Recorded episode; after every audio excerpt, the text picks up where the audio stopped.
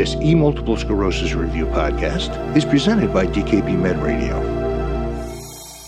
Shared decision making allows patients to feel better understood. It allows them to feel that they are making the right decision about a medication that will likely have to take for the rest of their lives. And that ultimately allows improved adherence and reduces disease progression. Shared decision making in MS the why and the how. Welcome to E Multiple Sclerosis Review. Shared decision making in multiple sclerosis. How can it motivate patients to take charge of their disease? How can it help providers better understand and better address their patients' concerns? If shared decision making can be a bridge connecting patients with their healthcare providers, how can it be built? That's what we're here to talk about today with Lisa Fox, a physician assistant from the Department of Neurology at Johns Hopkins Hospital in Baltimore. For our guest disclosures, as well as additional CME information, please go to our website, emultiplesclerosisreview.org, and click on the Volume 3, Issue 12 link. I'm Bob Busker, Managing Editor of eMultiple Sclerosis Review. Lisa Fox, thank you for joining us today. Thank you for having me. I'm very excited to be here. Lisa, before we go to the clinic, I'd like to establish some basic definitions. So, SDM, shared decision making, specifically in multiple sclerosis, what are we talking about? Shared decision making in MS is an approach where providers and patients have an educated and a distinct discussion around what is multiple sclerosis, the literature around MS, and what the clinical trials have shown in the disease state, as well as what is upcoming in MS in terms of the clinical trials. And this approach allows patients to understand all the available treatments and decisions, and they feel more supported in their disease and that they can have better control over a chronic disorder that will be with them. And from a clinical perspective, the value of SDM? Shared decision making is quite valuable, in my opinion. It creates a bond of trust and understanding between the provider and the patient. It allows patients to make the best educated decision alongside of the provider. This is highly valuable in chronic disorders such as multiple sclerosis, where there's no cure at present and medications have side effects that need to be well understood. Thank you, Lisa. Now, let's go to our first learning objective how to achieve shared decision making in a patient newly diagnosed with MS. So, if you would please, take us to the clinic with a patient scenario. So, the first patient I'd like to discuss is a 32 year old female who's recently been diagnosed with multiple sclerosis, and she presents in the office for further discussion of multiple sclerosis medications. You can appreciate that she's a little bit nervous, and she admits that she doesn't know much at all about multiple sclerosis. She's not quite sure what the disease means for her, and she really wants further discussion in this regard. So, among newly diagnosed patients, what have you seen as their most common questions? Patients usually are initially concerned about resolving their current symptoms, such as if they have vision loss from optic neuritis, will it come back? If they have burning pain, will it subside? Will it go away? If their weakness is there, will they be able to improve in terms of getting back to their old physical abilities? They want to know about the long term disabilities that may become permanent. They want to know how to stop the symptom. This is where shared decision making starts. This is where the provider and the patient discuss what is multiple sclerosis how we treat multiple sclerosis and what MS medications are out there and what they do to prevent further lesions or symptoms. The provider needs to discuss all these things in a level geared towards the patient and the patient's family.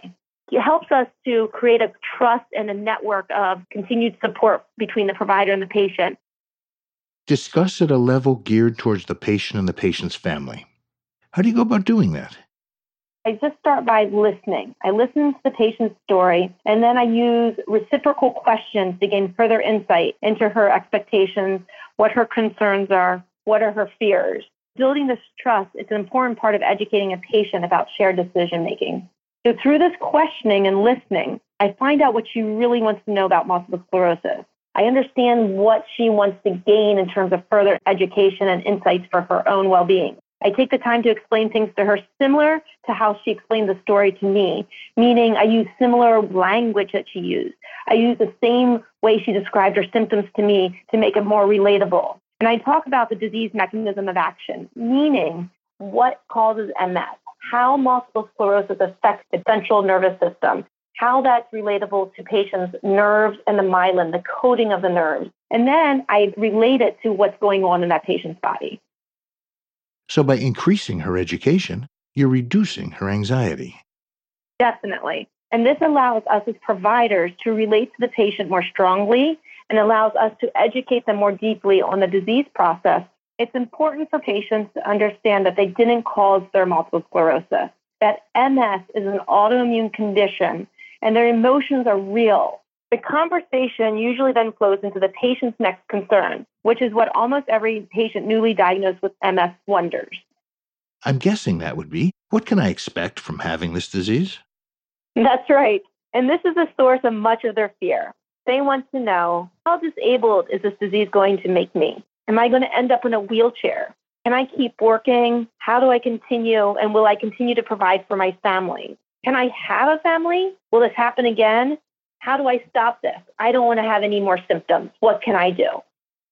And when your discussion reduces the anxiety behind their questions, then they are better equipped to participate in shared decision making about their choice of disease modifying therapy and ultimately improve their overall MS understanding. DMT selection. Within the context of shared decision making with a newly diagnosed patient, how would you discuss that? This is a conversation that you really need to understand the language that your patient uses, understands their education level, and what their expectations are of MS. When I start explaining this, I discuss how the immune system works. This is a very complex discussion, and I'm not a professor in immunology, but I do explain the basics of it to each patient because by understanding that, the patient then can understand why MS occurs. What is the mechanism of action of each of the medications? Why do the medications help? Why do they cause reduced inflammation to improve neurological symptoms? We discuss efficacy. We talk about the different side effects of the profile. And by understanding the mechanism of action, then you can understand the side effects of what happens with these medications better. And lastly, I also talk about the mode of administration of the MS medications. It could be through an injection, subcutaneous or intramuscular. It could be an oral pill that they swallow, it could be once a day, up to twice a day. Or it could be an infusible, meaning they get hooked up to an IV and the medication's infused over an hour, or other medications up to a few hours. What's important to focus on when you explain the need for medication adherence? Factors that we take into account when talking about adherence include age, where are they in life, what are their other medical conditions, do they take a lot of other medications, are they already ingesting with other medications, what's their family history, what's their social history, along those lines. So understanding a patient, not just from their MS disease, is very important. To piggyback adherence, I also talk about what I can help the patient with to improve their overall quality of multiple sclerosis and how they can take ownership of their MS. Ownership of their MS. Uh, part of that is helping them understand their lifestyle contribution to improving their condition. Exactly. In patients that have MS, it's an autoimmune condition. It happens. They have no control over it. They can't stop it from occurring, but we can reduce the risk of MS lesions with MS medications. So I like to talk to patients how they can improve their lifestyle contribution and talk about the benefit of healthy sleep, healthy mood, healthy eating, healthy exercise. All those factors ultimately they have control over and they can make a difference in their MS. Thank you for sharing your knowledge and experience in this first case, Lisa. Let's return now to our learning objective how to achieve shared decision making in a patient newly diagnosed with MS. Summarize for us, if you would, please. What should our listeners take away from this discussion? So, specifically for newly diagnosed patient, like we've just discussed, achieving shared decision making helps improve patients' confidence that the provider has their best interests at heart by listening and responding at a level appropriate to the patient's understanding. Understanding of how multiple sclerosis affects their body, about why it is important to treat MS, about the ways MS can be treated, about the mode of administration, about the side effects of the medication. Understanding factors that determine which medication is best for each patient. That comes from a strong shared decision making discussion so that patients ultimately improve their MS and their neurological symptoms. And lastly, knowing that they can come to their provider, their physician, their PA, their nurse practitioner, and feel comfortable and that they're getting the best answer. And again, goes back to having that robust, concise conversation so that trust is improved. Thank you, Lisa. And we'll return with PA Lisa Fox from the Department of Neurology at Johns Hopkins Hospital in just a moment. COVID 19. How is it affecting people living with MS?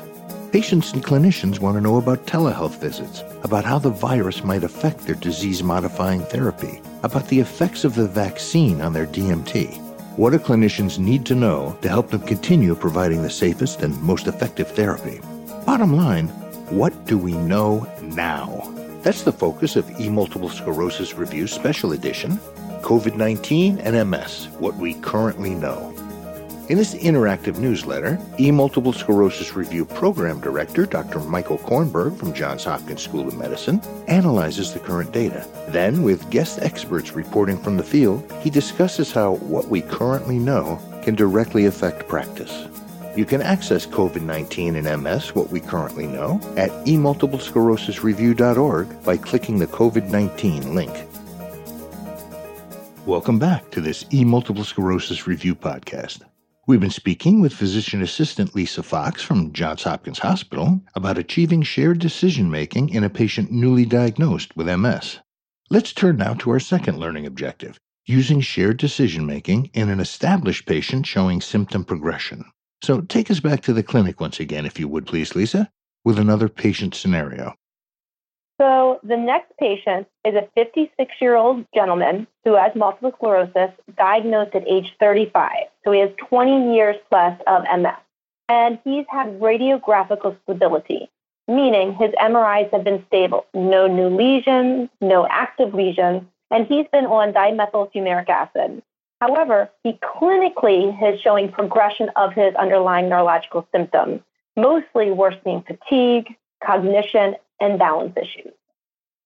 Quick clarification, Lisa. In terms of achieving shared decision making, how does this patient differ from our first case?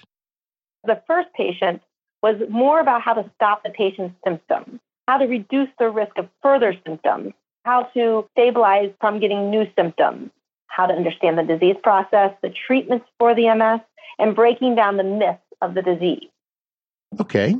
Now, this patient has been living with MS for two decades. He understands what MS means. He understands the risk of relapses. He understands how the medications work for the MS disease, but he's struggling to grasp why his MRI is stable, but clinically he is progressing. So, the second patient, based on your experience, what would you expect his specific concerns are likely to be? And how does that translate into achieving SDM? So this is a common attitude I hear often, especially in patients that have had multiple sclerosis for a little bit of time, where their MRIs are stable. They commonly say, Lisa, my MRIs are stable, but I don't feel stable. I feel worse. And that's where it comes down to that shared decision making, where they can be honest and open and not just accepting that an MRI is stable they are able to discuss that their MS is progressing. They're able to have this conversation as to, you need to keep helping me out along these lines. And that's where you understanding as a provider the patient's history, what their expectations are, what they want to achieve in life is very important because that trust and that conversation will improve their quality of life in a patient where the MRIs are stable and their symptoms are more notable. So you want to develop a shared decision making conversation. How would you do it? Through open dialogue with the patient and language, again, kind of that same verbiage, what words they use, how they describe their symptoms, and to the level of their education and understanding, I then talk about the invisible symptoms of MS, the visual symptoms of multiple sclerosis, meaning the invisible symptoms are the symptoms that he feels but people aren't necessarily seeing, such as the fatigue or the cognition disturbance. Whereas the people around him may see more his gait and balance, and they might look at him and be like, You're totally fine. You're walking brilliant today. But it takes such a strength to get to that point. and early in the morning and all day long, he's fighting it. He's 56 years old. How does his age affect how he's feeling?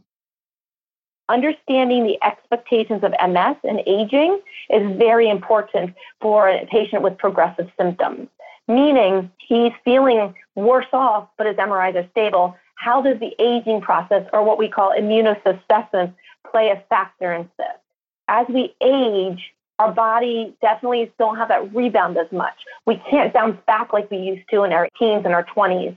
And we can't necessarily do the same physical activities because of our joints as well. So that aging process affects us, and it definitely affects the central nervous system and the multiple sclerosis symptoms.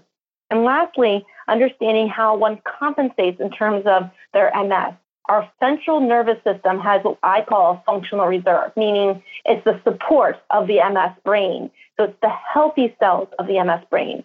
And when your healthy cells are exhausted from factors such as the aging process, factors such as not sleeping as well, factors such as it's been a hot day and you've been outside playing with your children or grandchildren all day, this actually causes the central nervous system reserve to be not as strong. Therefore, they don't support multiple sclerosis lesions as fully. And we notice old multiple sclerosis symptoms or old neurological symptoms occurring more fully. Tell us, Lisa, in patients like the one we've been discussing, what other concerns do you commonly hear? Another big concern I have is about reactions from coworkers and even family members and friends saying, You don't look like you have MS. What do you mean you have MS?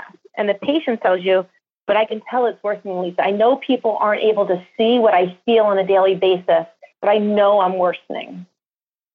Would you call that stigma? Stress coming from the opinions of others who don't know very much about MS or what the individual may be going through. I agree. I think that's exactly what it is. MS has a stigma, and it's that you can't walk or you're going to end up in a wheelchair or you're not able to live your life to the fullest. Whereas that's changed significantly since we've come so far in the past 20 years with MS medication. How would you address this kind of stigma in a, in a shared decision making context? I like to ask the patient what are their expectations? What do they feel MS looks like in general for themselves? And then I explain that yes, there is a stigma to MS and that we've come really far with multiple sclerosis. And that stigma is actually reversing because of MS treatments and because we're able to improve the central nervous system's functional reserve. The concerns for a patient with progression of their symptoms comes back to how am I going to continue to do my job performance? What about my retirement? Do I have to retire early? Can I still support my family? They really want to focus on quality of life. How can I improve my daily living? How can I have more energy? How can I remember more? What are these avenues to help me out so I can improve the way I feel? Good talk, Lisa. One last question. This patient's been on dimethyl fumarate. It's been keeping him radiologically stable, but he's feeling symptom progression. How likely is he to look to you to change his DMT? So I hear this fairly frequently. And how does shared decision making respond? It goes back down to understanding the mechanism of what is multiple sclerosis. We bring out the discussion of how MS affects one's central nervous system, and then we talk about how MS is a neuroinflammatory versus a neurodegenerative process. Again, then we talk about how the MS medications play a role into one's disease state and how one can understand the benefit versus the risk of switching a MS medication. Thank you, Lisa, for bringing us this case. Let's review our conversation in light of our learning objective how to achieve SDM, shared decision making, in an established patient showing MS symptom progression. What are the key points our listeners should take away from this discussion? MS patients who are aging Shared decision making focuses on how to ease the patient's anxieties and fears of worsening neurological symptoms. So, as we've been talking about, the shared decision making approach pivots from the discussion of treatment options to more the quality of life issues and things such as job performance, retirement, how their family is, their family support, and how one can improve that quality of life. Shared decision making is now becoming more about the provider listening to the patient's concerns about how the impact of their MS is on their activities of daily living. And it's also about the clinicians, how they're becoming counselors and educators, and about how to explain what the literature and new clinical trials may mean to the patient, what symptomatic medications may be to help the patients for improving those activities of daily living and their quality of life, and helping patients to manage the expectations of multiple sclerosis and the aging process known as immunosenescence. And finally, uh, if you would please, Lisa, take the last word on shared decision making for people with MS. The most important takeaway from our discussions are the benefits of shared decision making for all patients with multiple sclerosis. This shared decision making allows patients to feel better understood. It allows them to feel that they are making the right decision about a medication that will likely have to take for the rest of their lives. And that ultimately allows improved adherence and reduces disease progression. It actually allows them to feel in control of a disease for which they have little control due to the autoimmunity of the disease state. Lisa Fox, physician assistant from the Department of Neurology at Johns Hopkins Hospital, thank you for joining us for this e multiple sclerosis review podcast. Thank you, Bob. For e multiple sclerosis review, I'm Bob Busker. To receive CME credit for this activity, please take the post test at ems.dkb.com. E-Multiple Sclerosis Review is supported by educational grants from Biogen Incorporated, the Genzyme Organization, Celgene Corporation, and Genentech. The opinions and recommendations expressed by faculty and other experts whose input is included in this program are their own. This enduring material is produced for educational purposes only. E-Multiple Sclerosis Review is copyright, with all rights reserved, by DKB Med, LLC. Thank you for listening.